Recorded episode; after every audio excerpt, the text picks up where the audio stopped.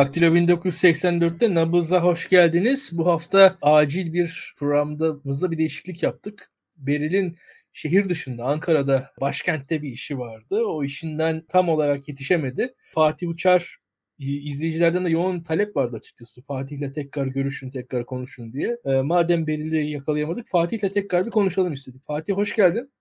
Hoş bulduk, merhabalar. Biz Fatih'le arada fikir teatisinde bulunuyoruz. Memleketin durumu hakkında, memleketin ahvali hakkında laflıyoruz açıkçası. Bugün de 23 Haziran. 23 Haziran önemli bir tarih. Sanırım Cumhuriyet Halk Partisi'nin çok parti dönemde İstanbul'da aldığı yüksek oy.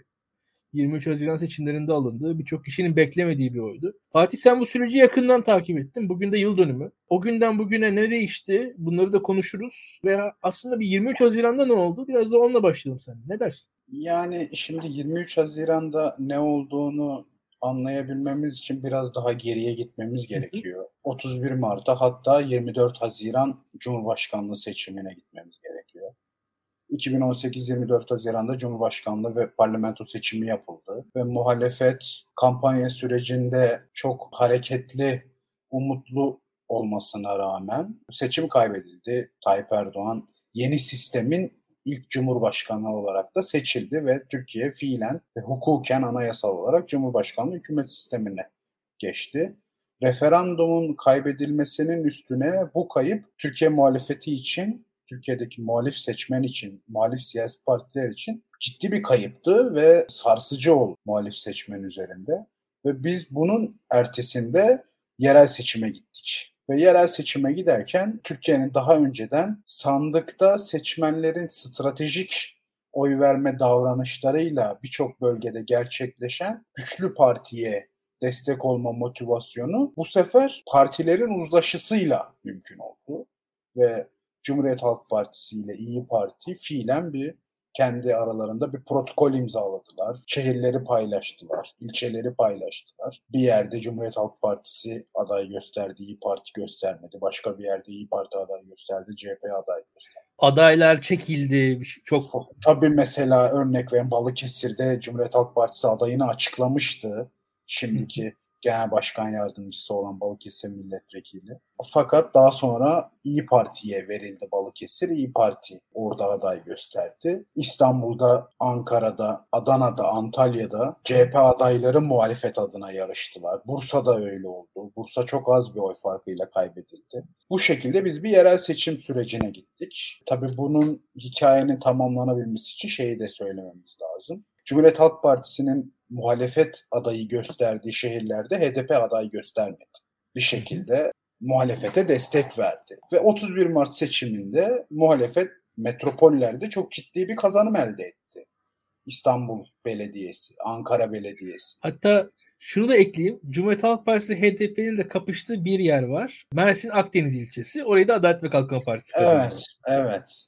Yani alt e, biz tabii büyük şehirlerde büyük metropolleri muhalefet kazanınca çok küçük bölgelerdeki e, yapılan hataları konuşmadık.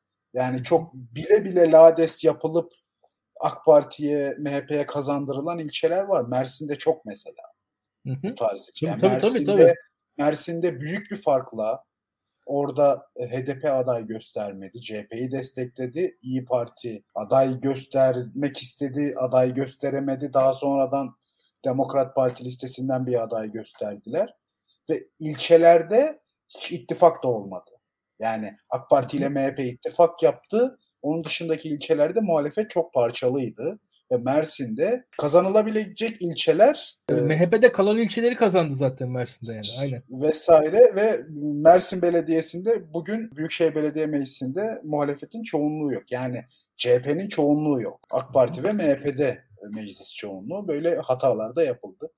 Tabii biz 31 Mart ve sonrasını tamamıyla İstanbul üzerinden konuştuk. Çünkü İstanbul'da seçim sonuçlanamadı. Çok uzun sürdü. Oylar sayıldı, geçersiz oylar tekrar tekrar sayıldı. Bir ilçe emniyet tarafından büyük çekmece kapatıldı. İnsanların kapılarına polisler gitti. Burada kim oturuyor, sen burada oy kullandın mı, seçmen misin?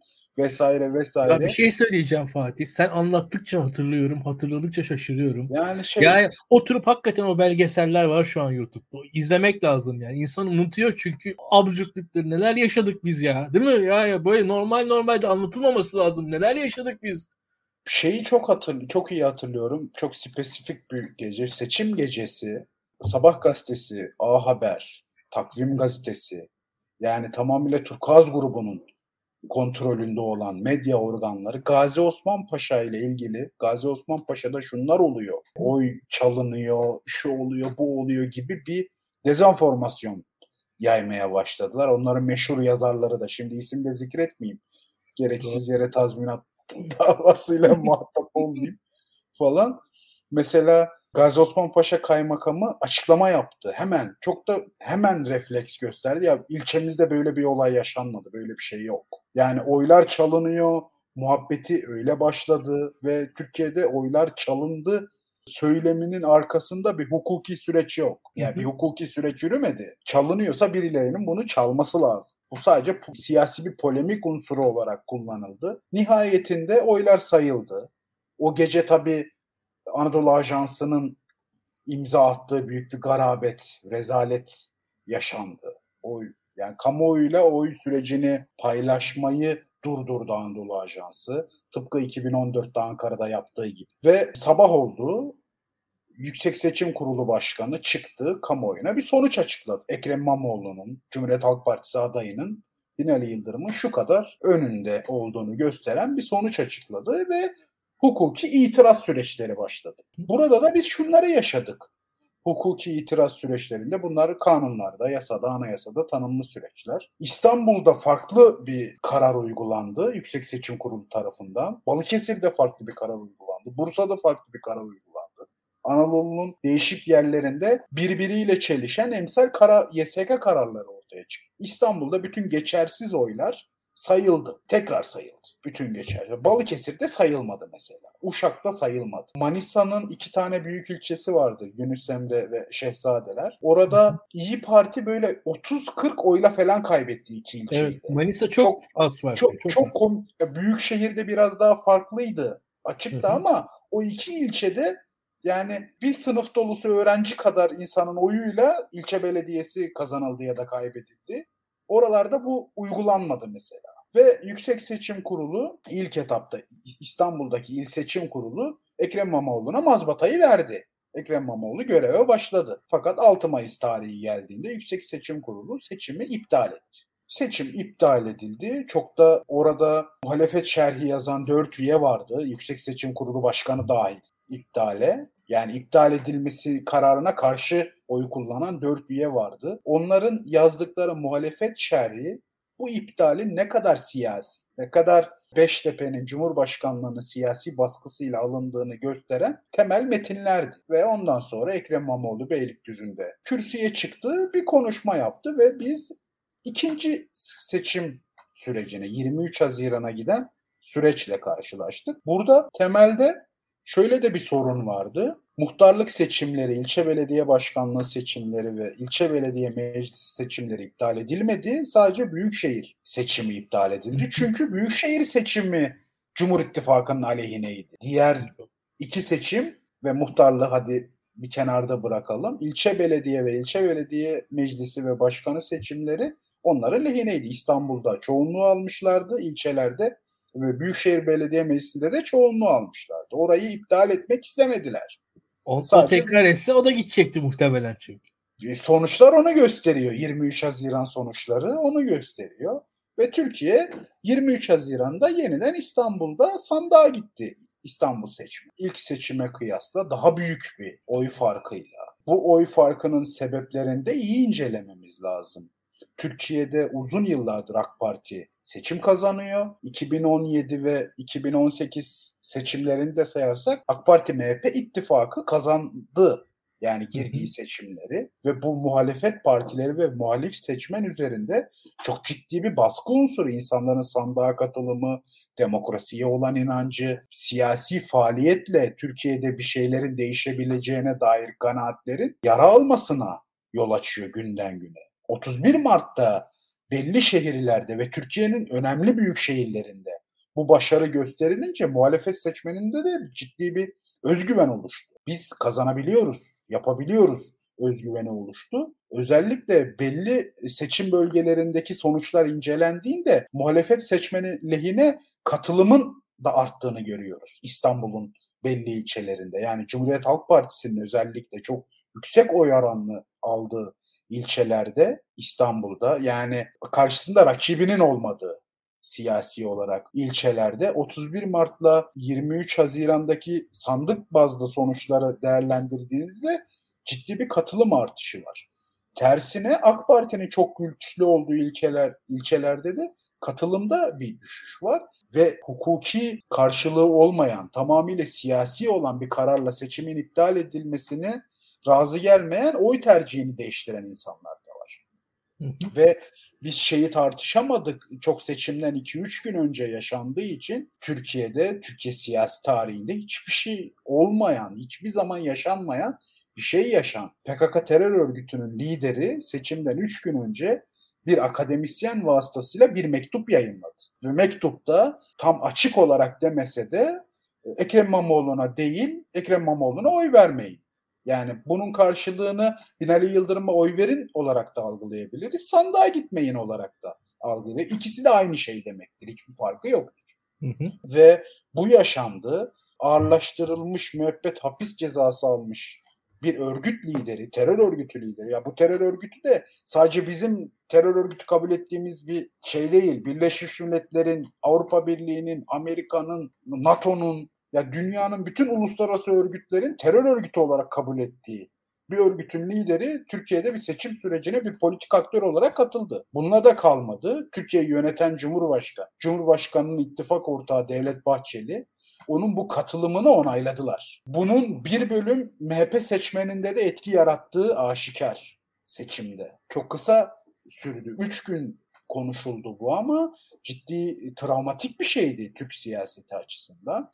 Ve nihayetinde Ekrem İmamoğlu 806 bin oy farkıyla seçimi kazandı. Biz 23 Haziran akşamı zaten sandıklar açıldığında ilk karşımıza Binali Yıldırım çıktı. Yani televizyonla ve Binali Yıldırım seçimi kaybettiğini, seçimi Ekrem İmamoğlu'nun kazandığını ve rakibini tebrik ettiğini öyle öğrendik. Ya Binali Yıldırım'dan öğrendik bir seçimin sonucunu. Yani Çünkü, yine Anadolu Ajansı'nı öğrenmedik aslında. Tabii tabii. Anadolu, Anadolu Ajansı yani. veri geçmeden Binali Yıldırım açıkladı sonucu. Kamuoyunun karşısına çıktı. Yani ilk Binali Yıldırım'dan duyduk sonra grafikleri gördük. Böyle de yani... bir absürt de bir şey oldu o zaman. Yani Anadolu Ajansı'nın o yüzden açıkçası şeyi var. Yani hala e, sicilini temizlememiş durumda Anadolu Ajansı. En azından. Bir de şöyle de bir şey oldu İlkan. Türkiye'de uzun yıllardır bu seçim sonuçlarının duyurulması hikayesi bir tartışma konusu. Çünkü bu çok ciddi maliyetli bir iş. Hı-hı. Türkiye'de 180 bin, 190 bin sandık kuruluyor. Her sandıktan bir şekilde veri alıp onu bir merkezi veri işleme merkezine yollayacaksın. Bunu kamuoyuyla paylaşacaksın. Bu bir teknik altyapı gerektiriyor. Ya bu yatırımı yapabilecek kurum sayısı Türkiye'de çok az. Hı hı. Yani ve hatırlarsan 2014 seçimlerin ya o dönem sadece Fethullahçılar karşı bir şey yapabiliyordu. Evet. Onların da çok güçlü bir kurumu vardı Cihan Haber Ajansı diye falan. bu bir sermaye de gerektirir bu iş. Evet. Bunu yapabilmek için. Onlar 2-3 seçim yaptılar. En sonunda Cihan Haber Ajansı da 2016 sonrası el konuldu. Şey yapıldı zaten. Kayyum atandı ve oralar Şunu kapandı. da ekleyeyim. Yani Anadolu Ajansı konusunda ben çok sert şeyler yazdım. Hatta şu an hatırlıyorum. Bugünkü ortamda zor yazarmışım hakikaten. Ben de psikolojik bayağı bir noktaya gelmişim o zamanlarda. Ki benim üslubum yumuşaktır genelde. Şöyle söyleyeyim. Anadolu Ajansı keşke kendisi bir sonuçlara açıkla yani sonuçları hakikaten takip etse. Hakikaten işte o dediğin işte biz onu gördük. Aslında Anadolu Ajansı'nın sonuç takip etmediğini, AK Parti Genel Merkezi'nden gelen sonuçları kamuoyuyla paylaştığını öğrendik. Yani Şimdi, AK Parti'den dışarıya bir bilgi akışı kesildiğinde Anadolu Ajansı'nın da fişi çekilmiş gibi oldu. Yani. Doğru doğru. Şunu söyleyeyim. Anadolu Ajansı'nın yaptığı şeyler ve yapmadığı şeyler bizim için e, çok bariz. Yani o seçimi takip eden insanlar için. Çünkü haklarına vereyim. Arada çok eleştirdiğim insanlar olmasına, olmalarına rağmen şu an Gelecek Partisi ve Deva Partisi'nde siyaset yapan tanıdığım insanlar tarafından bana gelen bilgiler vardı açıkçası. O seçim sürecinde. Onlar o sıra Adalet ve Kalkınma Partisi içindelerdi. Ve öyle de çok da içine sinmedikleri bir şekilde içindelerdi ve biz hakikaten sonuçları oradan öğreniyorduk. Ya ben 31 Mart gecesi sonuçları Adalet ve Kalkınma Partisi'ndeki tanıdığım insanlardan öğrendim.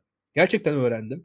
Bir kısım insana ben ilettim. Hatta gazetecilere ilettim. Biz bizden iletildi. Bakın sonuçlar böyle falan denildi. O, o iletilmelere güvenilmedi. Onu da söyleyebilirim. Ya biz hakikaten şey diyoruz ya troll falan değil. Bunu uydurmadık.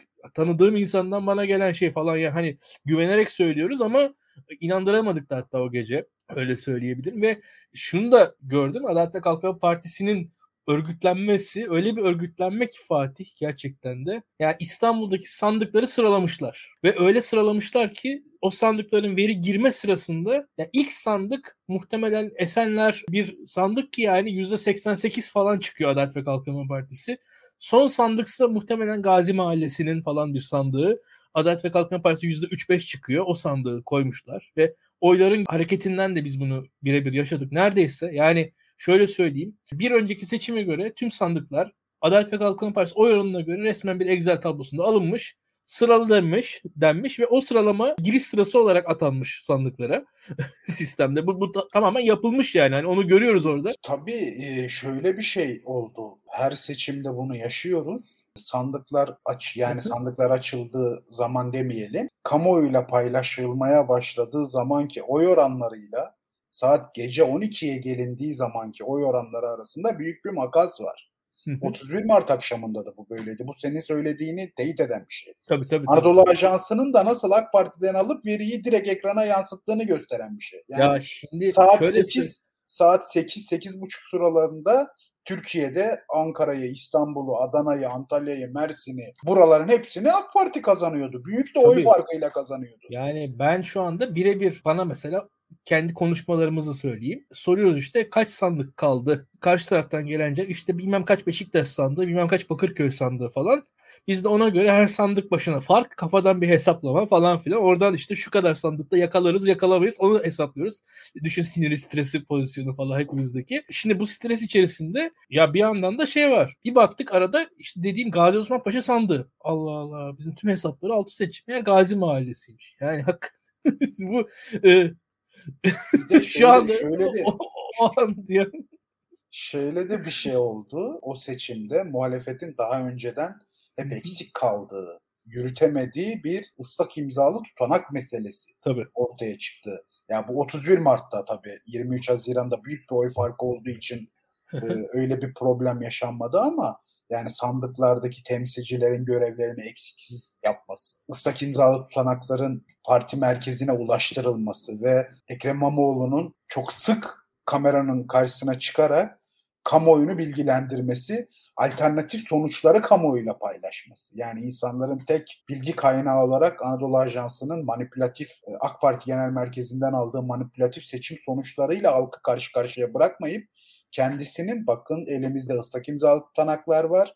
Bizdeki sonuçlar bu şekilde ve biz bu seçimi kazanıyoruz. Bunu yanlış hatırlamıyorsam 9 kere o gece kameranın Hı hı. karşısına çıkarak. En son konuşmayı da sabah 8 sularında falan yaptı ve kamuoyunu yönlendirdi. Tek bilgi akışına bırakmadı. İkinci seçimde de zaten Anka Haber Ajansı Anadolu Ajansı'yla birlikte alternatif bir haber ajansı da hizmet verdi Ankara Haber Ajansı ve bu seçim kazanıldı. Tabii ilk seçime kıyasla yüksek oy farkıyla kazanılması muhalefetin özgüvenini de daha da pekiştirdi ve sen de takdir edersin o günden bugüne 3 yıl geçti ve 3 yıldır biz erken seçim konuşuyoruz sürekli.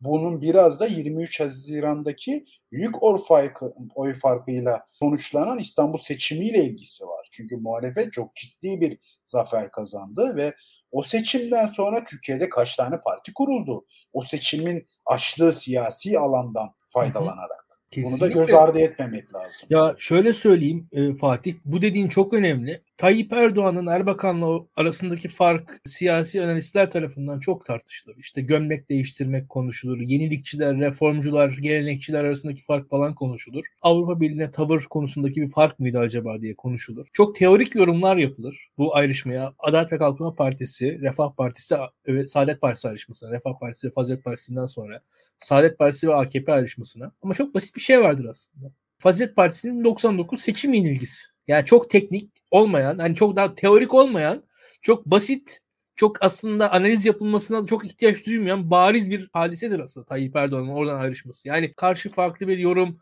yani atıyorum inanç açısından Recai Kutan'la Tayyip Erdoğan arasında çok büyük bir fark var mıdır? Yoktur. Yani burada veyahut da dine yaklaşım açısından Türkiye'ye Türkiye vizyonu açısından aslında çok büyük farklar yoktu o sıralarda. Yani orada herkes işte daha genç insanların daha batıya açık oldukları bir, bir pragmatizm vardı kabul edebiliyorum ama aslında fikri anlamda bizim entelektüel çevrelerimizin umduğu kadar yani şöyle söyleyelim ne, ne Erbakan çevresi yerildiği kadar aşağıdaki bir yapıydı ne de Adalet ve Kalkınma Partisi aslında övüldüğü kadar yukarıdaki bir yapı yapıydı o zamanlar. Onu şu an geriye dönüp bakınca iyice anlaşılıyor. Çünkü o ayrışmanın sebebi aslında bariz bir şekilde liderlik meselesi ve seçim yenilgisiydi. Yani şöyle e, tariflemek mümkün. E, Türkiye'deki siyasi farklılıkların özellikle parti içinde yaşanan kopuşlarda, bölünmelerde fikri zemini çok az. Yani Hı-hı. tartışmanın fikri zemini çok az. Tümüyle tartışma siyaset yapma pratiğiyle ilgili. Tabii. Soru. Erbakan yani... ve arkadaşlarının bir siyaset yapma pratiği var. O pratikte ilkesel bir şekilde yıllardır ilerlediler. Partiler kapatıldı. 12 Eylül oldu.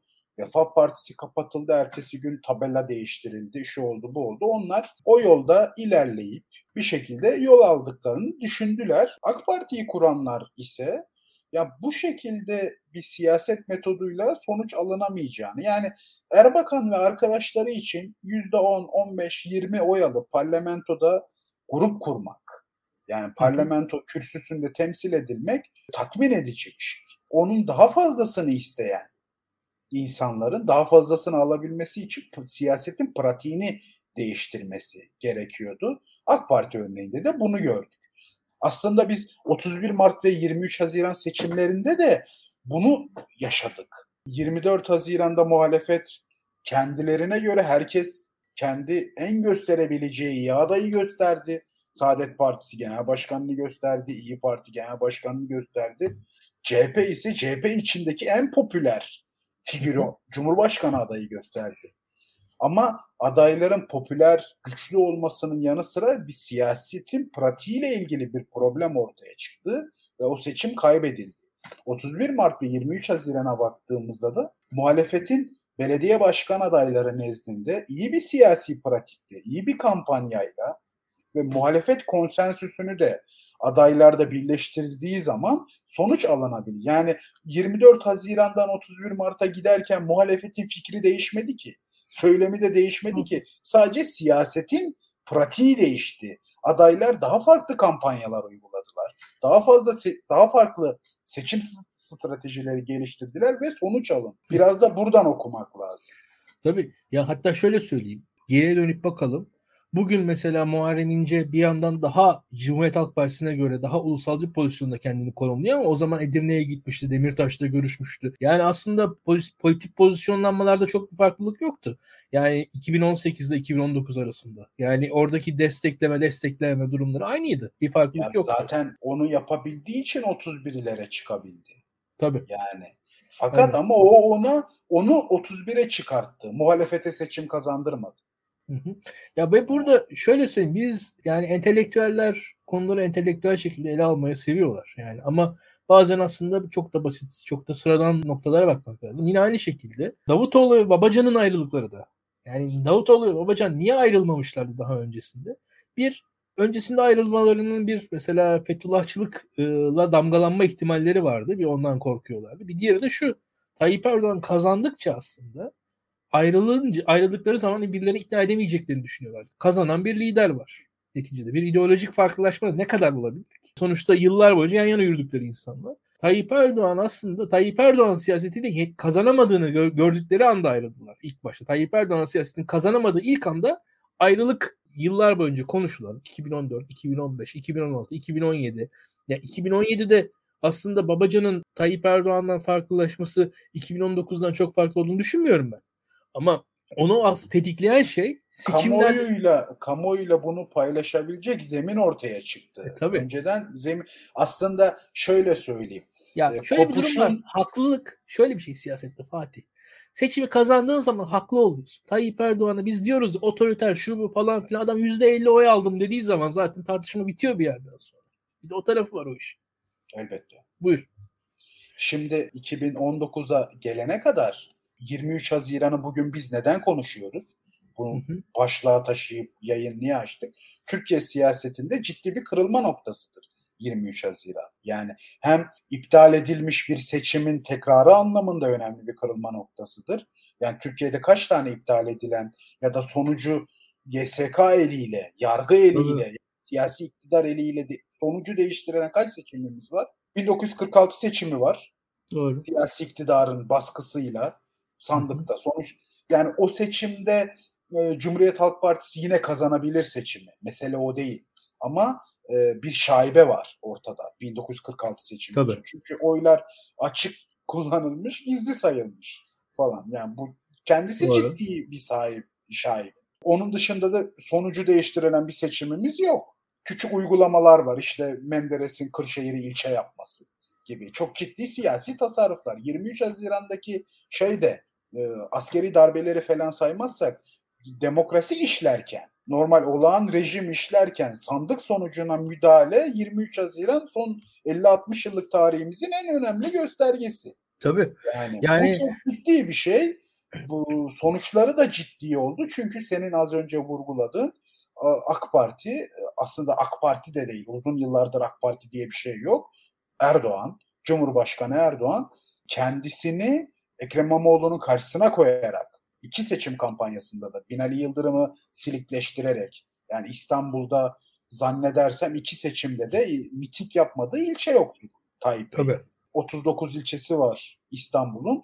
Ne yapar? Ee, 78 miting yapar iki seçim kampanyasında. Yani Süleyman Soylu'nun, Numan Kurtulmuş'un, diğer aktörlerin yaptıkları faaliyetleri hiç konuşmuyorum bile. Süleyman Soylu da çok ciddi ilçelerde faaliyet gösterdi. Onlar da bir şekilde bu sürece müdahil oldular. Ve bu seçim kazanıldı. Erdoğan kendini oylattı tekrardan. Çünkü şeyi hatırlıyorum. Devlet Bahçeli'nin seçim gecesi konuşmasında bir oy bile fazla alan kazanır, e, kazanmış kabul edilir. Anayasalda böyle deniliyor falan diye. Daha sonradan 13.500 oy farkını kabul etmeyen, bunu küçümseyen, hatta Erdoğan'ın bir örneği, ya belli ülkeler var ki fark şu kadar olunca seçim ikinci tura kalıyor falan gibi bunu meşru yani bu seçimin iptalini meşruiyet zeminine taşımaya çalışan bir siyaset. Amerika'nın işte bir eyaletinde yapılan uygulamayı falan hakikaten siyaset Şey- bilimi açısından eğlenceliydi yani. Ya- yani bunları yaşadık çünkü bu neden önemliydi?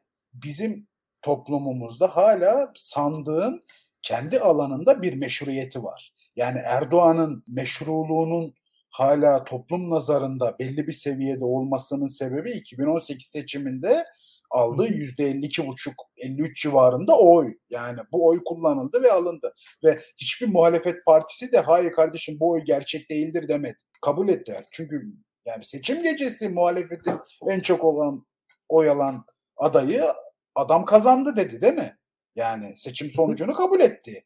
Yani bu seçimde bir şaibe yok dendi ve Türkiye'de sandık ciddi bir meşruiyet aracı seçmen için, vatandaş için. Erdoğan da hep bu meşruiyet alanının sarsılmaması için uğraştı. Ya bakın biz işte oyları çaldılar. İşte sandıkların başında Fethullahçı şeyler var. İşte Hı hı. YSK memurları var. Tabii tabii. Bunlar işte Memurlar şeyler. sandığı sandıktaki oy kullanma sürecini gayrimeşru ilan etme ve onun için İmamoğlu'nun kazanmasını gayrimeşru ilan etme zeminine taşımaya çalıştı. Ama başaramadığı için de biz 23 Haziran'daki sonuçla karşılaştık. O, o, o daha ileri gitti aslında Fatih. Şey konusuna geçtik biz. Bir noktada KHK'lıların oyları geçersiz de dendi. Yani çok fantastik şeyler. Yani şu anda hatırlarsak cidden hani şöyle bir durum var. Ülkede suçlu vatandaşlar vardır diyelim. Tamam. Ama bugüne kadar yani Türkiye 90'lar deniyordu ya. Mesela 90'larda Türkiye'de PKK'lıların oyları geçersizdir diyen olmamıştı. Çok enteresan şeyler. Yani 1900 Ya buradaki şey şu Türkiye'de suçlu vatandaşlar vardır. Onun da kanunda maddesi evet. var. Hapiste tutuklu tutuklu ve hükümlüyse zaten oy kullanamıyor. yani hükümsüzse öyle... tutuklu yargılanıyorsa oy kullanıyor. Bu yani konu çok bu... enteresan Fatih. Yani 1900 ya Türkiye 90'lar çok konuşuluyor. Ya 90'larda yaşanan özellikle faili meçhuller, cinayetler falan hakikaten o zaman gibi bir şey yaşamamıştır. Doğrudur ama onun dışında kavramsal olarak 90'ların ötesinde antidemokratik şeyler yaşıyoruz biz aslında. Bunları biraz şey yapamıyoruz. Kavrayamıyoruz yani. Bunların aslında adı yeterince konamıyor diye düşünüyorum ben. Ya bu Ben bir, bu konuda bir örnek vereyim sana. Türkiye'nin nereden nereye geldiğini. Geçmişte yaptığımız yayınlarda da bir kere sanki atıf yapmıştım buraya. 1999 seçimlerinde hem genel hem yerel seçim yaşanmıştı biliyorsun. Eş zamanlı olarak aynı sandıkta. Diyarbakır'da da o zaman HADEP'ti galiba adı. E, belediye seçimini, Büyükşehir Belediyesi'ni HADEP'in adayı. Şimdiki HDP'nin öncülü partilerden biri. O kazanmıştı. O seçim sonrasında da DSP, MHP ANAP hükümeti kurulmuştu ve Diyarbakır'da Devlet Bahçeli Diyarbakır'da Başbakan Yardımcısı sıfatıyla İl Özel İdaresi'nin daha çok devlete bağlı çalışan il, il özel idaresinin bir açılışına gitti Diyarbakır'a ve o açılışa gideceği zaman ıı, tartışma konusu şuydu. Diyarbakır'ın belediye başkanı etkinliğe katılacak mı? Bu etkinlikte konuşacak mı? O etkinliğe katıldı, o etkinlikte de konuşma yaptı Devlet Bahçeli'nin karşısında. Devlet Bahçeli'ye bu sorulduğunda da vatandaşın oyuyla seçtiği bir belediye başkanıdır. Elbet konuşacaktır. Elbet katılacaktır. 1999, bugün biz 2022'deyiz. Aynı Devlet Bahçeli bugün bu konuşmayı yapmaz. O gün o soruları sorabilen gazeteciler bugün Devlet Bahçeli'ye bu soruyu soramaz. Kamuoyunun o günkü tartıştığı gibi bu meseleleri bugün tartışamayız. Senin dediğin mevzuyu tamamlamak için söyledim. Yani çok ciddi irtifa kaybettik. Birçok alanda olduğu gibi bu seçim, hukuk, demokrasi alanında da böyle. Yani 90'larda bu ülke hükümetleri çok ciddi terörle mücadele faaliyeti yürüttüler. Sert bir terörle mücadele faaliyeti yürüttüler. Ama o günün hükümetlerin aklına kayyum atamak gelmedi. Yapılmadı. Bunu konuşmamız lazım. Türkiye'nin bunu konuşması lazım. 6 Mayıs'ta YSK'nın aldığı karar o an için Adalet ve Kalkınma Partisi'nin gücünü gösteriyordu ama uzun vadeli güçsüzlüğünü gösteriyor ve o siyasi hareket nasıl sen şu anda 80 yıl e, geçmiş neredeyse 46 seçimlerini anıyorsun. Ya bu işler unutulmaz. Açık konuşayım yani dediğin gibi bu İstanbul'da yaşananlar da biz şu an 3 yıl sonra hatırlıyoruz. Açık konuşalım. Yani 3 siyasal 3 yıldır her gün kutlaması yapılıyor. Işte. Evet. Biz 3 yani. yıl sonra hatırlıyoruz açık konuşalım siyasal İslam Türkiye'de en azından o siyasal gelenek Erdoğan sonrasında da ne yazık ki bunun hatırla bu hatırlatılacak o arkadaşlara. Yani bunu söylemek lazım. Yani bunu hatırlayacaklar. Nasıl Adnan Menderes'in sen Adıyaman'ın il yapılmasını, işte Nevşehir'in ilçe yapılmasını hatırla hani Kırşehir. Adnan Menderes Kırşehir'in ilçe yapılmasını hatırlı, hatırlatıyorsan Adnan Menderes'i anarken böyle şeyler hatırlatılır. Bu işler acıdır. Bu konularda o an güçlü olabilirsiniz. O an hakim olabilirsiniz. Otorite sizde olabilir ama tarihin de böyle bir tarafı var hakikaten bu konularda. Sizin üstünüze yıllar yıllar yıllar boyunca hatırlatılacaktır bu. Biz de şu anda aslında biraz e, Fatih'le bu yayını tasarlarken hafif bu, bunu biraz da bunu bir demokratik görev olarak e, fiilen yaptık yani bu yayını. Bu o günlerin hatırlanması gerektiğini, hatırlatılması gerektiğini düşünüyoruz. O, ve neden böyle düşünüyoruz? Çünkü e, arada da sorular geliyor bize. E, şu an yayına çok o sorular üzerinden gitmedik. Biraz vakitle e, geç olacak diye. Çünkü gelecek seçimler için de bir uyarı e, niteliğidir bu açıkçası herkese. Biz hatırlatacağız. Bizim daha önümüzde yıllar var. Hatırlatmaya devam edeceğiz. Herkes hatırlatacak. Türkiye'nin demokratları hatırlatacaktır bu insanlara böyle şeyleri. Ee, gelecek seçimlerde de bunun hatırlatılacağının bilincinde olsun insanlar diyelim. Başta bence önemli. Ne dersin Fatih? Yani şimdi şöyle e, ilk önce şuradan başlamamız gerekiyor. İnsanlar bir şekilde bir sandığa gidiyor. Demokrasinin sadece sandıkla eşler tutulmasını da pek ilkesel olarak doğru bulmuyorum ama bir şekilde elimizdeki malzeme bu şu an. İnşallah buranın fersah fersah ötesine geçeriz. Demokrasiyi sandığın da dışına taşırız ama Şu an elimizde tek kalan alan burası. Burayı da kaybetmememiz gerekiyor. Burayının işte sandığın başında beklemesinden, daha sonraki YSK süreçlerinden, buradaki kamuoyu ile bunun paylaşılması, kamuoyu iletişimi, bunların tamamının yapılması ve senin dediğin gibi unutturulmaması gerekiyor. Çünkü insanlar Avrupa'nın en büyük şehrinde, İstanbul Avrupa'nın en büyük şehri nüfus olarak bir seçim sonucu siyasi iktidarın baskısıyla değiştirildi. Bu olmaması gereken bir şeydi, olmayacak bir şeydi. Türkiye bunları çok geride bırakmıştı. Yani şöyle söyleyeyim. 1960 darbesi oldu. 12 Eylül darbesi oldu. 71 muhtırası oldu. O muhtıralar, darbeler sonrasında askeri yönetimlerin tenezzül etmeyeceği bir şeye tırnak içerisinde siya, sivil siyasetçiler tenezzül etti 23 Haziran'da. Yani Kenan Evren'in aklına gelmeyen, 27 Mayısçıların aklına gelmeyen, 12 Martçıların aklına gelmeyen yani 12 Mart olduğu ertesi yapılan seçimde Ecevit birinci parti çıktı. Yani 12 Mart'ının da Türk soluna neler yaptığını biliyoruz 12 Mart sürecinde. Fakat kimse sandığı değiştirmekle uğraşmadı. Yani sonuçları da ellerinde kamu gücü vardı. Seçimi iptal edebilirlerdi ama bir rıza üretme gerekiyor iktidarlar için. AK Parti'nin en büyük sıkıntısı bu. Rıza üretme ihtiyacı duymuyor. Çünkü kendisi %52 oyla seçildiği için Tayyip Bey'in bütün meşruiyetin zaten o olduğunu, onun dışında kalan hiçbir alanda meşruiyete ihtiyacı olmadığını düşünerek hareket ediyor. Onun etrafındaki kamu kurumu idarecileri de buna YSK da dahil meşruiyet kaynağının Tayyip Erdoğan olduğunu düşünüyor. Yani ülkenin anayasası ya da seçim kanunu falan değil. Yoksa o seçimi iptal edecek bir hukuki argüman var mıydı? Yoktu. Çünkü YSK Başkanı'nın karşı oy yazısında gördük biz hukuki argüman olmadı. Hukuki argüman olsa o da evet oyu verirdi herhalde. Fatih çok teşekkürler. Bu arada Beril uzun bir yoldan geldin. Ee, zor şartlar altında açıkçası bugün çok çalıştın. Seyircilerimiz seni aradı. Biz de seni aradık. Senin eksikliğini çok hissettik. Ee, hoş geldin diyelim. Hoş ee, Türkiye'de gaz Merhabalar, iyi akşamlar. Türkiye'de gazetecilik kolay değil. Beril de her türlü fırsatı e, değerlendirerek gazetecilik yapmaya çalışıyor. Bugün onları onlardan bahsetmeyeceğim. Onları ileride okuyarak takip ederim. Çok erkenden aramızda kalsın onlar.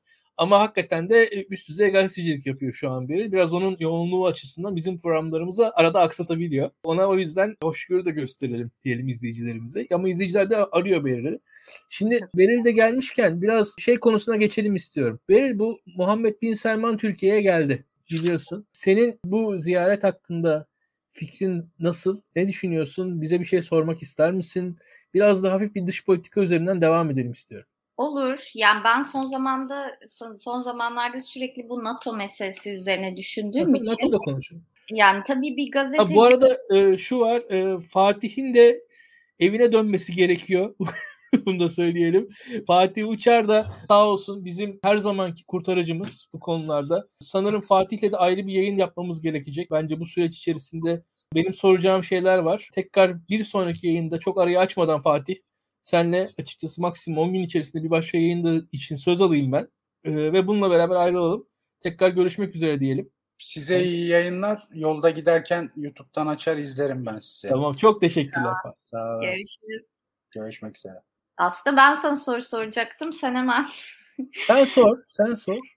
Böyle devam ee, edelim. Ya kısaca bir şey söyleyeyim. Ya sonuçta ben de gazetecilik yaptığım için bir meslektaşımın hani vahşi bir şekilde katledildikten sonra üstelik benim ülkemde katledildikten sonra e, bu şekilde yaşanan olayın üstünün kapatılmasını, başka çıkarların ön plana geçmesini kabul etmiyorum. Çünkü çok yani çok vahşice bir olay, çok hani sıra dışı bir şekilde işlenmiş bir cinayet. Ortada ceset bile yok. Yani kaybedilmiş bir insandan bahsediyoruz aslında. Yani çok hani bu dönüşünü hani politikayı bilmem neyi konuşabiliriz ama hani yani tik olarak vicdanen kabul edilemeyecek bir şey. Bir şekilde bunun üstünün örtülmesi ve hani cinayete azmettirmekle suçlanan kişinin bu şekilde görülmesi ee, bilmiyorum sen ne düşünüyorsun ama yani bir leke bence. Yani Türkiye'de birilerinin, Türkiye'li olmayan birilerinin Türkiye'de bunu yapabilmiş olması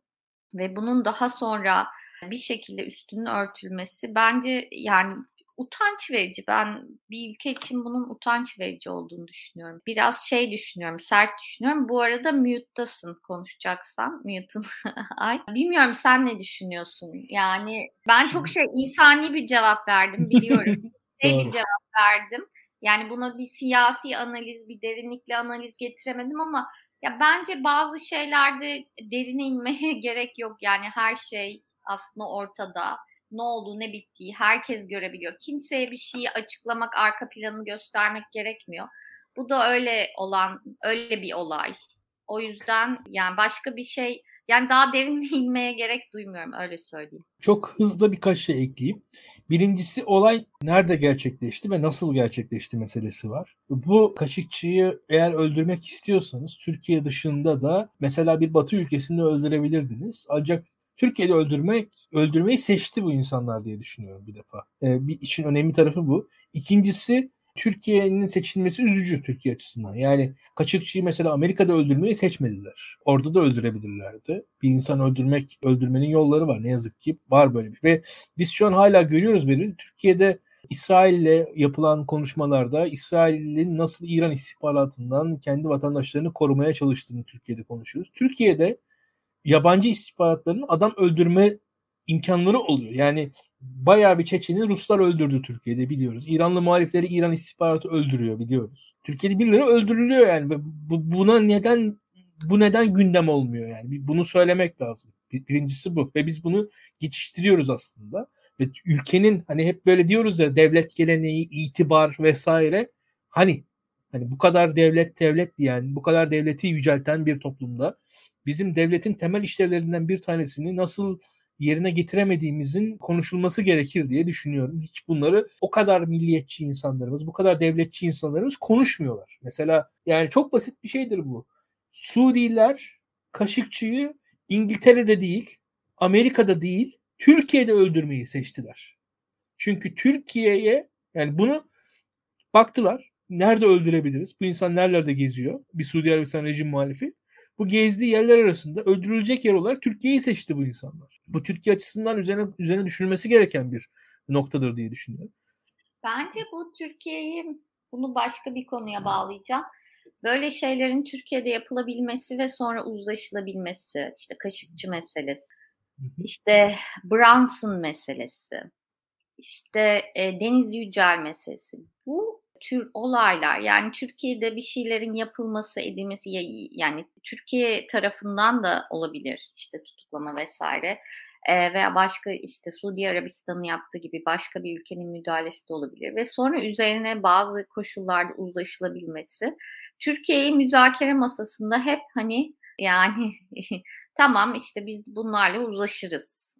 Biz bunlara işte istedikleri şeyi verip her şeyi kabul ettirebiliriz konumuna da getiriyor aslında. Yani bunu unutuyorlar mesela. Yani ya da bunun farkındalar ama kabul etmiyorlar. Ama böyle bir duruma da sokuyor. Yani Türkiye'yi böyle tamam yani biz Türkiye'ye istediğimizi yapabiliriz. Ya bence NATO görüşmelerinde, müzakerelerinde de Türkiye'ye yönelik öyle bir tavır var. Bence hükümet hani NATO'daki müzakerelerin öyle basit olmadığını, farklı olduğunu hı hı. ileri sürüyor. Ama bence Türkiye'ye bakış, bütün bu geçmişte yaşanmış olaylar Türkiye'ye bakışı şekillendirmiş yani. Batı Türkiye'ye böyle bakıyor bence. Ben bunu hissediyorum. Çok haklısın. Daha devam edeyim. Birkaç şeyde yine e, son mesele üzerinde. Burada hani Erdoğan'la uzlaşırız anlayışı var. Hükümetin yanıtı da şöyle oluyor. Bizim NATO'da savunduğumuz değerler Erdoğan'ın meselesi değil, Türkiye'nin meselesi. PKK Erdoğan'dan önce de vardı. PKK meselesi Erdoğan'dan önce de vardı. Dolayısıyla sadece Erdoğan'la uzlaşarak yapabileceğiniz bir şey değil me- mesajı veriyor. Yani anlatabiliyor muyum? Yani Tabii. Ki hani durumunu oradan hani bu bir devlet meselesi. Erdoğan'dan da büyük bir devlet var, bir geçmiş var ve hani bunu devletle çözmeniz gerekiyor mesajı veriyor. Anladım. Birkaç kavram hızla söylemem lazım. İşin hakikaten ne kadar devlet meselesi ne kadar Erdoğan meselesi mesele mesele bakılması gerekir diye düşünüyorum. Şimdi mesela Kaşıkçı evet, mesele... PKK meselesinde böyle ha, Tabii aynen öyle PKK konusunda evet. Ama mesela Kaşıkçı konusunu Türkiye bir noktada bir insanlık dışı cinayetin ötesine de taşımaya çalıştı. Yani şu an ben şunu da söyleyeyim Adalet ve Kalkınma Partisi ile Uluslararası Enternasyonel İhvan Network'ü arasındaki yakınlık ve bu Kaşıkçı meselesinin dünyaya anlatılma şekli de bir cinayeti Türkiye bir yandan dünyaya anlattı. Fazla fazla anlattı. Belgeseller çekildi. TRT World bunları yayınladı. Önünde arkasında şu anda Kaşıkçı cinayeti hakkında Türkiye mesela para karşılığı susacak bir ülke değil. Tam tersine çok ahlaki, çok üst düzey. Hatta bunun promosyonu neredeyse yaptı Türkiye. Bunun sözcülüğünü yaptı. Yani bunu bunu herkese anlattı. Ve bunu Suudi Arabistan liderliğini hedef alarak yaptı Türkiye. O hedef almasının sonucunda başarılı olamadı. Ha, Suudi Arabistan da Türkiye'ye karşı başka bir tavır sergiledi. Ama neticede ne oldu? İki büyük ülke birbiriyle yenişemeyeceğini anladı ve noktada uzlaştı. Yani orada Suudi Arabistan, Suudi Arabistan olarak kalmaya devam edecek. Siz sevseniz de sevmeseniz de sizin belki ihvanda daha yakınlarınız olabilir ama Suudi Arabistan Suudi Arabistan olacak. O krallık orada kolay kolay yerinden oynamayacak. Türkiye'de de Suudi Arabistan'da ne yaparsa yapsın Türkiye'deki Cumhurbaşkanı değiştiremez. Suudi Arabistan'da öyle bir gücü yok. Ve noktada iki ülkede öyle ya da böyle çatışmaktansa hele hele Amerika Orta Doğu'daki e, odağını Orta Doğu'daki yoğunluğunu daha azalttığı günlerde, Amerika'nın azalttığı günlerde, Rusya ile Çin'le daha yoğun bir mücadeleye girdiği günlerde, İran'ın Orta Doğu'da belki daha elinin rahatlayacağı günlerde Suudi Arabistan'la Türkiye'nin de birbirleriyle çatışacak lüksleri yok ve o iki ülkede yakınlaşmak zorunda kalıyorlar. Yani real politik her şeyi alıyor götürüyor. Şimdi sen birazcık daha konuyu NATO üyeliğine getirmek istiyorsun herhalde. Biraz o konuya gelelim. Ne dersin? Yani evet tabii bu hafta yani bir süredir hep o konuyu düşündüğüm için yani Tabii. sen nasıl değerlendiriyorsun hükümetin Hmm. duruşunu ve taleplerini? Ya şöyle söyleyeyim ben. Türkiye'nin bir defa geçmişinde şöyle bir hadise var Beril. Türkiye Kıbrıs Barış Harekatı'nı yaptıktan sonra Yunanistan e, NATO'dan ayrıldı. Ve Yunanistan'ın NATO'dan ayrılmasının sonucu, sonucunda Yunanistan bir anda NATO ittifakının dışında kaldı. Yunanistan da albaylar juntasının yenilip Yunanistan demokratik demokrasiye geçmesinin ardından Yunanistan'ın Avrupa Birliği ile beraber askeri ittifaka NATO'ya da dönmesi gündeme geldi. Fakat tabii ki Türkiye'de hiç kimse Yunanistan'ın NATO'ya dönmesinin e, hele hele Türkiye Kıbrıs Harekat'tan dolayı ambargo ile karşılaşmışken karşılaşmışken şeyle yaşadı. Yani Yunanistan'ın e, dönüşüne karşına Türkiye ne alacak sorusu gündeme gelmişti. Bu Yunanistan'ın NATO üyeliğine dönüşünde Türkiye hiçbir şey almadan 12 Eylül'de nasılsa bir askeri yönetim, askeri yönetim olduğu, olduğu için eli de zayıf Amerika karşısında. Amerika'nın desteğini arıyordu. Amerika'nın desteğine karşılık olarak da Kenan Evren Yunanistan'ın NATO üyeliğini hiçbir şey karşılık beklemeden kabul etti. Türkiye'nin geçmişinde bu var ve, ve Türkiye'de her zaman demokratik siyasetçiler o günleri hatırlattılar. Yunanistan'ın NATO üyeliğini hiçbir şey ka- karşılık almadan kabul edebilecek tek hükümet Türkiye'de askeri bir hükümettir dediler. Ve Türkiye'deki bir demokratik hükümetin Yunanistan'ın NATO üyeliği gibi bir konuda onay vermesinin ancak belli bir karşılıklar neticesinde olabileceğini söylemişler. Şu anda da aslında fiilen bunu yaşıyoruz. Yani Türkiye elinde ilk defa uzun zaman sonra güçlü bir koz var. Ve bu kozun karşılığını Tayyip Erdoğan almak isteyecek. Ben bunu çok yadırgamıyorum açıkçası. Yani e, şunu da söylemiştim. Her zaman söylüyorum. Türkiye'nin etrafında kibrit çakılsa Tayyip Erdoğan'a yarar. Çünkü çatışma çıktığı anda demokrasi, insan hakları, az önce bahsettiğin insani kriterler, ilkeler, gazetecilik ilkeleri yani hepsi bir kenara atılır.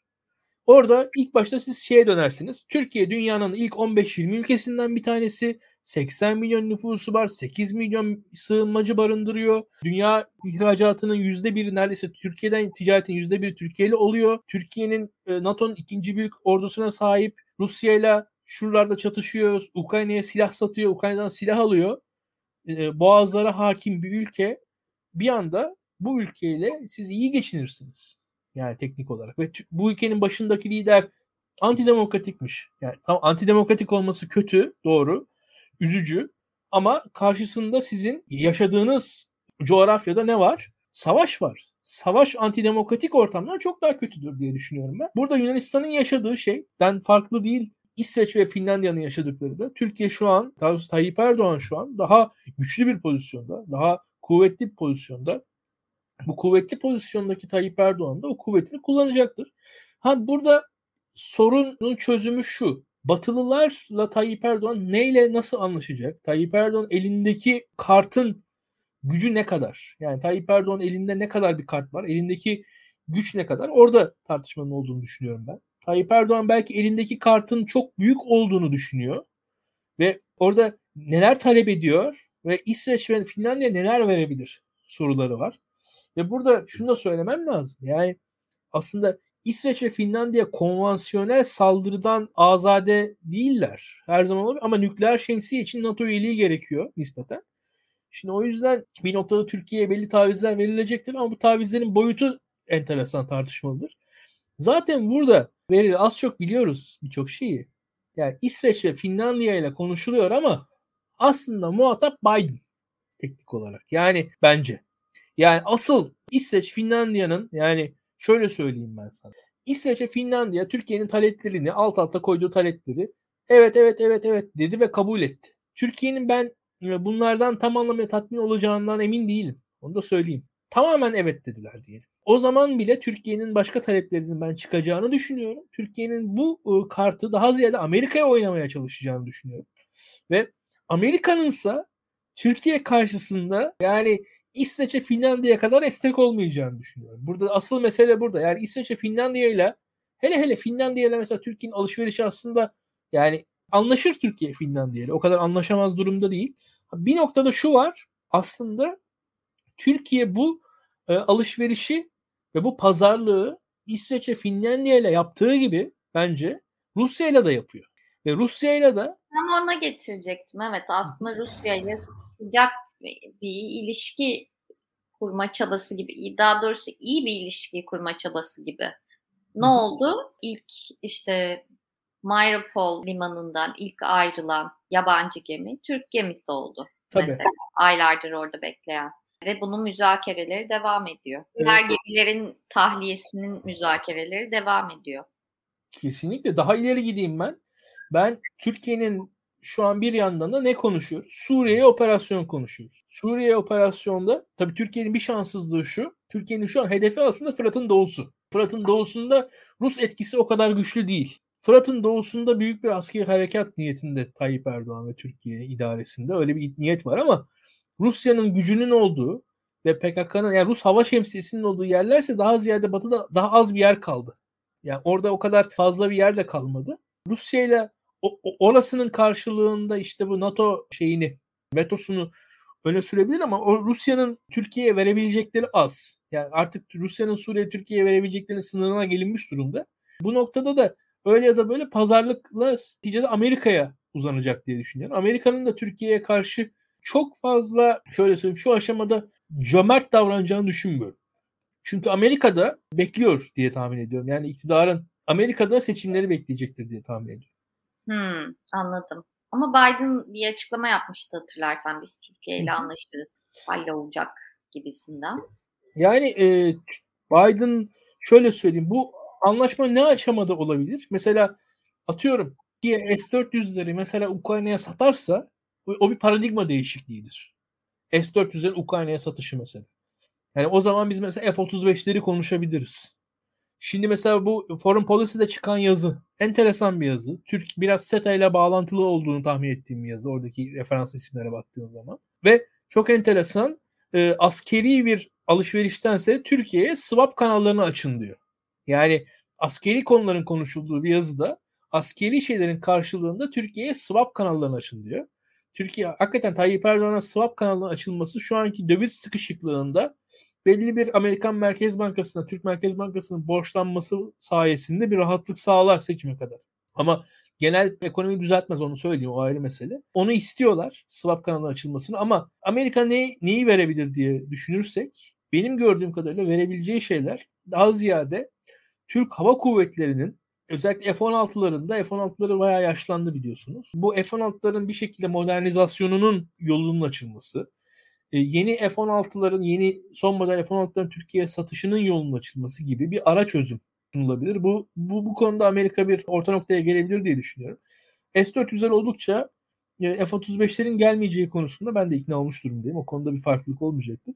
Türkiye'nin S-400'leri Ukrayna satışı da yani e, farklı bir paradigmanın yaşandığı bir Türkiye'de olabilecek bir şey. O da Rusya ile tam ilişkilerin e, allak bullak olması anlamına gelir. O, o zaman o çünkü Rusya'nın egemenliğine bir saldırı olarak görür Rusya ve Rusya Türkiye ile bambaşka bir noktaya uzanır, uzatır artık kendisini diye düşünüyorum. Onu da Türkiye istemez. O olmadıktan sonra da şu dengelerde Amerika şu anda evet Türkiye ile uzlaşırız diyor ama orada dediği şey F-16 veririz. F-16 modernizasyonu sağlarız ki şu anda mesela bugün bugün bile bir tweet vardı. Yunanistan savunma böyle meraklılarından bir tanesi atmış tweet'i mesela. Türkiye'nin F-16'sındaki şeyleri paylaşıyor. Böyle civataları paylaşmış.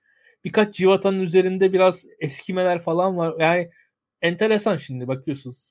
Ne kadar doğru ne kadar ne kadar manipülasyon bilmiyoruz ama şimdi Yunanistanlılar diyor ki Türk F-16'ları eskiyor diye böyle bir paylaşılan F-16'ın fotoğrafını çek. Şu an Yunanistan e, savunma sanayi böyle heveslilerinin gündemleri bunlar. Yani Türkiye'de de böyle bir şey var. Türkiye nasıl işte Yunanistan battı, öldü falan diyor işte Amerika'nın eskilerini topluyor diyor. Yunanistanlılar da böyle konularda konuşuyorlar mesela. Böyle. Savunma sanayi biraz böyledir. Hafif bir oğlan çocuğu yarışmaları şeklinde gelişir. Ya Türkiye'de de bu konularda özellikle Yunanistan'ın son dönemdeki silahlanması üzerine bir rahatsızlık olduğu açık. Benim gördüğüm kadarıyla Amerika'da bir dengeyi ister, dengeyi talep eder. Çözüm nerede bulunur, ne noktada varır? Ben bu iş daha uzayabilir diye düşünüyorum. Çünkü Batılılar da evet. yani Batılılar da seçim beklerler. Yani seçim sonrasında. Çünkü Tayyip Erdoğan şu an e, yani bir yıl daha iktidarda. Bu iş belki bir yıl daha uzayabilir. Hatta bu Finlandiya İsveç işi de bir yıl daha uzayabilir diye düşünüyorum. Onu da söyleyeyim. Yani ben Ukrayna Savaşı'nın da uzayacağını düşünüyorum.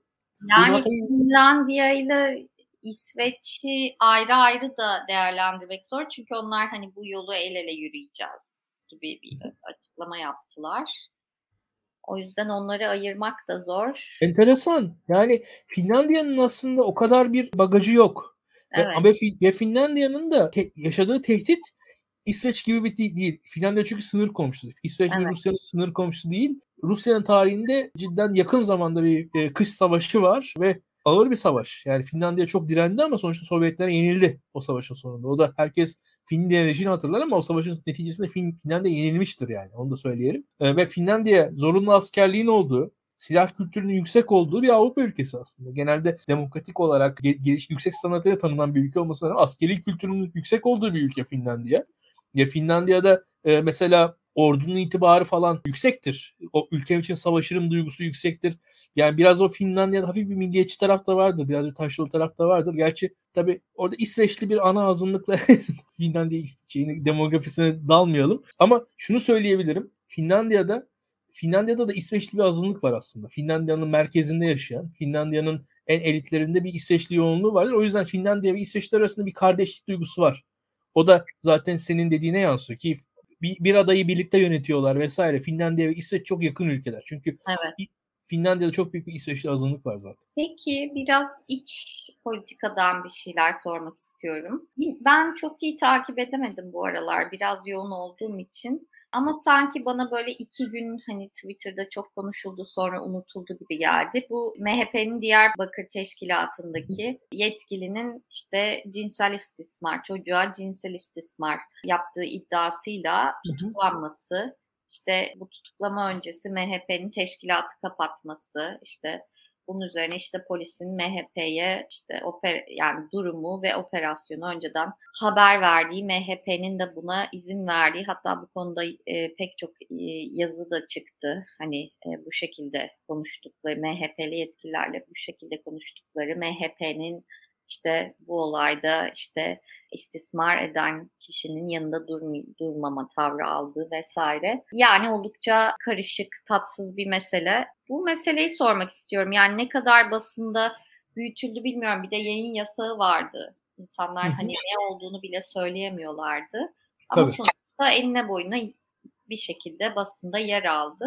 Ne diyorsun? Yani buradan bu olaydan çıkarak aslında böyle bütüne dair bir şey söyleyebilir miyiz sence? Verir. Toplumların yani toplumları mesela çok büyük varlıklar.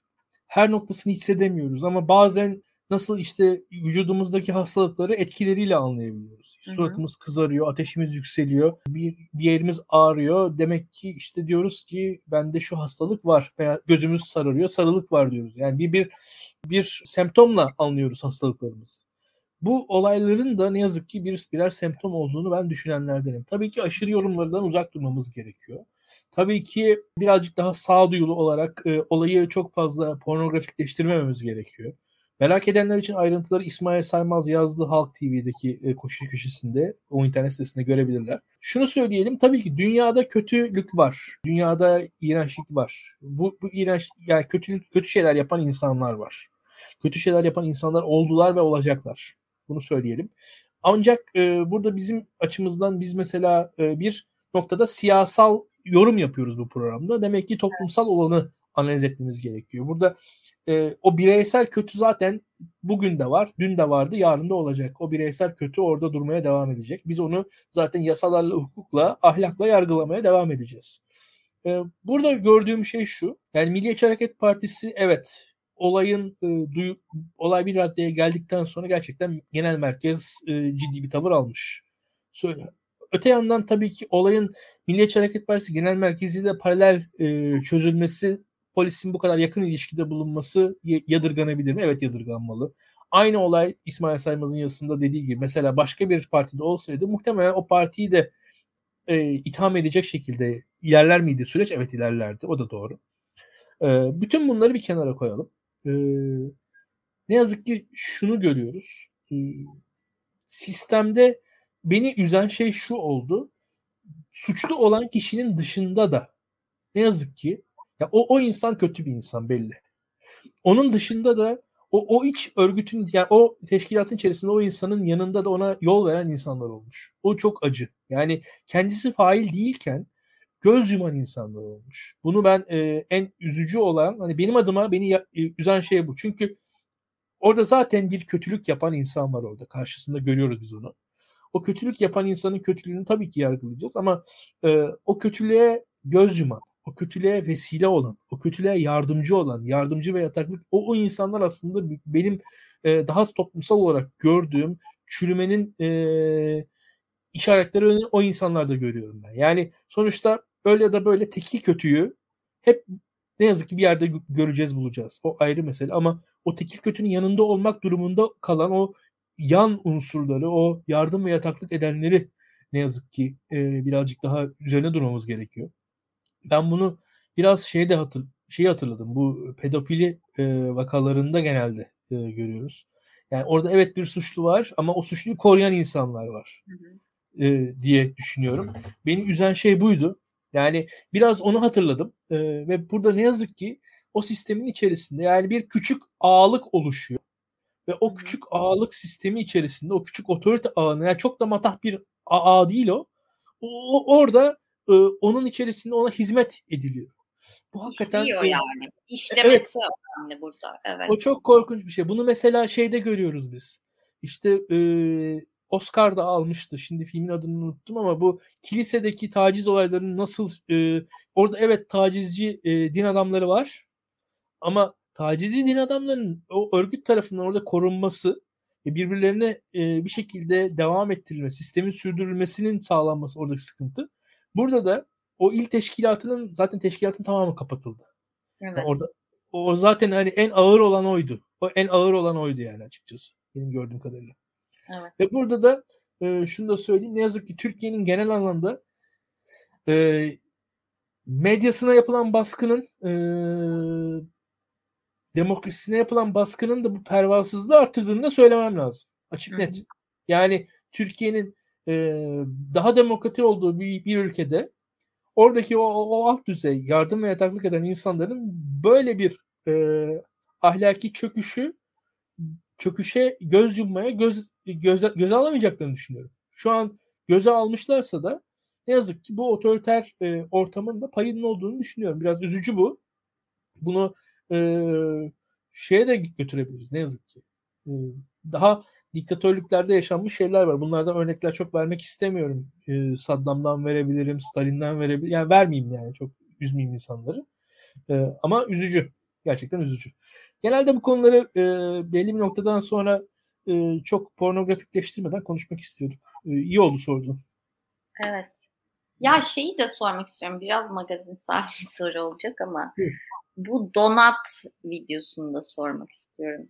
Çünkü Hı. ben de e, yani tabii ki yani o videodaki e, hanımefendi e, hani e, kişiye bir zarar vermiş etmiş mi hani öyle bir şey öyle bir iddia yok ortada ama evet. yani hali tavrı yapmaya çalıştığı şey hani bu pazarlamaya çalıştığı şey e, ve yani bununla bu kadar bütünleşerek ortaya çıkması yani bu da sana toplumla ilgili bir fikir vermiyor mu? Yani bu kadın bu, bu haliyle ve bunları yaparak para kazanıyor. Yani e, ve bu bu şekilde var oluyor. Hani kimsenin varoluşuyla e, hani e, böyle dalga geçiyor gibi gözükmek istemiyorum ama ortada e, ciddi bir gerçeklikten kopmuşluk var e, ve buna prim veren, para ödeyen, bunu bir hizmet olarak satın alan insanlar var. Bilmiyorum ben o videoyu gördüğümde de hani topluma dair bir şey anlattığını düşündüm. Genele dair bir şey anlattığını düşündüm. Yani herkesin onu komik bulmasında ve onunla dalga geçmesinde de aslında hani gerçeklik payı üzerinden bize komik geliyor. Gerçeklik payı olması kimseye komik gelebilecek bir şey değil. Hmm. Ya e, şöyle ilginç aslında. Şimdi sen söyledikçe ben de düşünmeye çalışıyorum. Düşündükçe şuna vardım. E, birincisi e, kafamızda hani biz buna gülmek istiyoruz bir tarafında. Hı hı. Gerçekten biz buna gülmek istiyoruz. Oradaki sunucu da gül, gülüyor yani orada. Ve oradaki o performans anına sunucu da bir yandan gülüyor. O programı yapanlar da biliyorlar. O, o kanal e, 90'ların magazin kültürünün bir devamı aslında. Hı hı. Devamını yaşatıyor. Ve e, akşam e, fiilen siyaset konuşulan, daha sert siyaset konuşulan bir yayın yapılıyor. Daha ziyade e, daha ziyade de şey e, gündüzleri de daha magazinel bir yayınların yapıldığı bir kanal oluyor. E, o, o kanal ve o kanal 90 magazin gene, geleneğini sürdürüyor. Hatta biz işte Savaş Yayın programları, Levent Oran'ın çıkışları vesaire o, o günlerin geleneğini sürdürdüğü bir kanal ve biz orada belli insanlara bakıp gülüyoruz ve kendimizi normal hissediyoruz. Bir öyle bir işlevi olduğunu düşünüyorum. Yani karşımızda biraz bir neredeyse bir ekran soytarısı gibi, belki bir medya maymunu gibi. Bir ara e, bir bir şarkıcı vardı hatırlarsın. Belki bir makine mühendisiydi. Ben makine mühendisiyim diyordu. Onu hatırlıyorum. 99-2000 yılında çıkmıştı. Hmm. Çok kötü şarkı söylüyordu. Ee, ve herkes onun şarkılarına bakarak e, gülüyordu. Hepimiz karşılıklı gülüyorduk ona. Biraz o tarafının olduğunu düşünüyorum. Yani orada bir e, toplumun karşısında bir, birisini çıkartmışız ve biz hep beraber ona gülüyoruz gibi geliyor bana. Orada çünkü e, doğruya doğru çok savunanı yok. Yani Öyle ya da böyle. Yani karşımızda savunanın olduğu bir yapının olduğunu düşünmüyorum. Yani orada Türkiye'de evet bir başka sorun var mı? Var. Ee, Türkiye'de gerçekten de yeni dini akımlar diyebileceğimiz bir şekilde ana geleneksel dini akımdan kopup e, daha ekstrem noktalara giden kimisi İslam'ın daha e, şey yorumu e, avantgard yorumlarının olduğu kimisi de belki de daha ziyade e, işte yoga, Budizmin bir şekilde o e, yeni dinselliğin belki UFO tarikatlarına kadar giden kreonlar, mreonlar falan veyahut da işte kişisel gelişimin uç versiyonlarına giden e, bir yaklaşımın olduğu iyileşme, heal, healing e, noktalarının olduğu bir o, o, o, o, o üslubun da bir ucunu ses, görüyorum orada ve bunun şöyle söyleyeyim ben e, Beril Mesela seküler kesimde biraz şeyi yaşıyorsunuz siz. Ee, yani orada birebir gördüğümüz şeyler var. Mesela yoga yapıyor. Orada yoganın o yogacının bir kendi bir zümresi oluyor. O zümreyi bir şekilde yönetiyor. Onu onu onu görebiliyoruz. Ama bunun bir de ne yazık ki ya ne, ne iyi ki bilmiyoruz bir dini versiyonu var. Yani geleneğimizle bütünleşmiş bir e, kişisel gelişim e, versiyonu da var. Bir de onu da görüyoruz orada. Onu da söylemem lazım. Yani hmm. aslında e, biraz sekülerlerin kişisel gelişim e, literatürünü dinselleştirerek e, pazarlayıp satan bir e, yaklaşım var. Bu konuda biraz AVM'lerdeki imza günlerini takip edersek falan çok enteresan insanları görebiliriz. Bizim çok yakın takip etmediğimiz insanlar var bunlar. Özellikle e, biraz tabii seksist olacak ama kadınları hedef alan bir yaklaşımla gidiyorlar bunlar ve mesela işte Burç'ta İslam dinini bir araya getiriyorsunuz. Bir yorum yapıyorsunuz. Çok alıcısı oluyor bunun. Veyahut da e, işte atıyorum evlilik, e, evlenme çabasıyla e, biraz büyümsü şeylerle İslam dinini biraz bir araya getiriyorsunuz. Gelenekten, dinden bir şeyler alıyorsunuz, bir araya getiriyorsunuz. İşte mesela e, hayırlı kısmet için, çocuk için edilecek dualar gibi işte yarı muskamsı, yarı büyümsü şeylerle beraber onları pazarlıyorsunuz. O zaman bir alıcınız oluyor. Ee, bu han- hanımefendi birazcık daha teatral bir şey sergiliyor diye düşünüyorum. Ee, bu Ajdar'dı hakikaten. Heh, e, çok net hatırladım. Ajdar. Özür dilerim arkadaşlar daha iyi hatırladılar benden. Ee, o, orada bir, bir, bazı insanlarla biz gülüyoruz. Biraz onu görüyorum orada. Ee, Türkiye'de dinin durduğu yer özellikle belir, belir, e, 15 Temmuz sonrasında Fethullahçıların e, o lanetlenme sürecinin içerisinde Türkiye'de aslında Diyanet tekrar yükseltildi devlet tarafından. Ama şunu da az çok biliyorum ki ben bu Diyanet'in karşılığı e, yani Diyanet çok heyecan vermiyor toplumda. Diyanet'in yarattığı bir ateş yok. Diyanet'in anlattığı din birazcık daha sıkıcı. Yani ve o oradan dolayı da bir aslında geleneksel dinde çok ağır hızlı bir azalma var. Bir, genelde biz bunu ateistleşme, sekülerleşme tartışmalarında görüyoruz. Gençlerin oy verme davranışlarında görüyoruz. Ama dinin geriye çekildiği o boşlukta farklı farklı e, yeni anlatılara da alanlar açılıyor aslında. Yani şu anda bakın özellikle şöyle söyleyeyim. Fethullahçılık e, dinden normal şartlarda uzaklaşacak insanları geleneksel dinden uzaklaşacak insan yani eğitimle bireyselleşmeyle uzaklaşacak insanları dinde tutan bir yapıydı. Cemaatleşme o bağlar falanla beraber. Onun şu an çekilmesiyle de daha da arttı. Türkiye'de şu an sekülerleşme. Ama o şu an o, o, o büyük dinsel anlatı boşluğunda da yeni şeyler çıkıyor diye düşünüyorum. Evet. Bakalım yani ilgiyle izliyoruz biz de. Yani ve şu anda bu tartışmalar az oluyor. Yani az oluyor. Muhtemelen şöyle söyleyeyim. Adalet ve Kalkınma Partisi sonrasında yani bunu mesela şöyle söyleyeyim bak Beril özellikle bu aşı karşıtlığında var bu. Ben aşı karşıtlarının Telegram gruplarında falan varım. Ee, orada izliyorum o insanları yani. Hakikaten bir inanç e, hevesi var o insanlarda. Orada bu komplo teorisyenlerinde var. Yani orada bir inanç hissiyatını görüyorsunuz o insanların. Ateşli yani gözlerinde var o. Ama dinle ilişkileri aslında e, geleneksel dindar gibi de değil. Başka bir işi kurmak istiyorlar. O boşluğu göreceğiz diye düşünüyorum. Burada. Bu söyledikleri güzel bir konu olduğu için not aldım bir yandan. Peki sen uzun zamandır zaten e, yayını sürdürüyorsun. Daha fazla evet. uzatmayayım. E, ama iyi oldu. İyi ki ben de geç de olsa katılabildim. Çok iyi oldu. Haftaya daha güzel, daha e, dolu bir yayın yaparız. Herkese çok teşekkürler. İyi akşamlar. İyi akşamlar.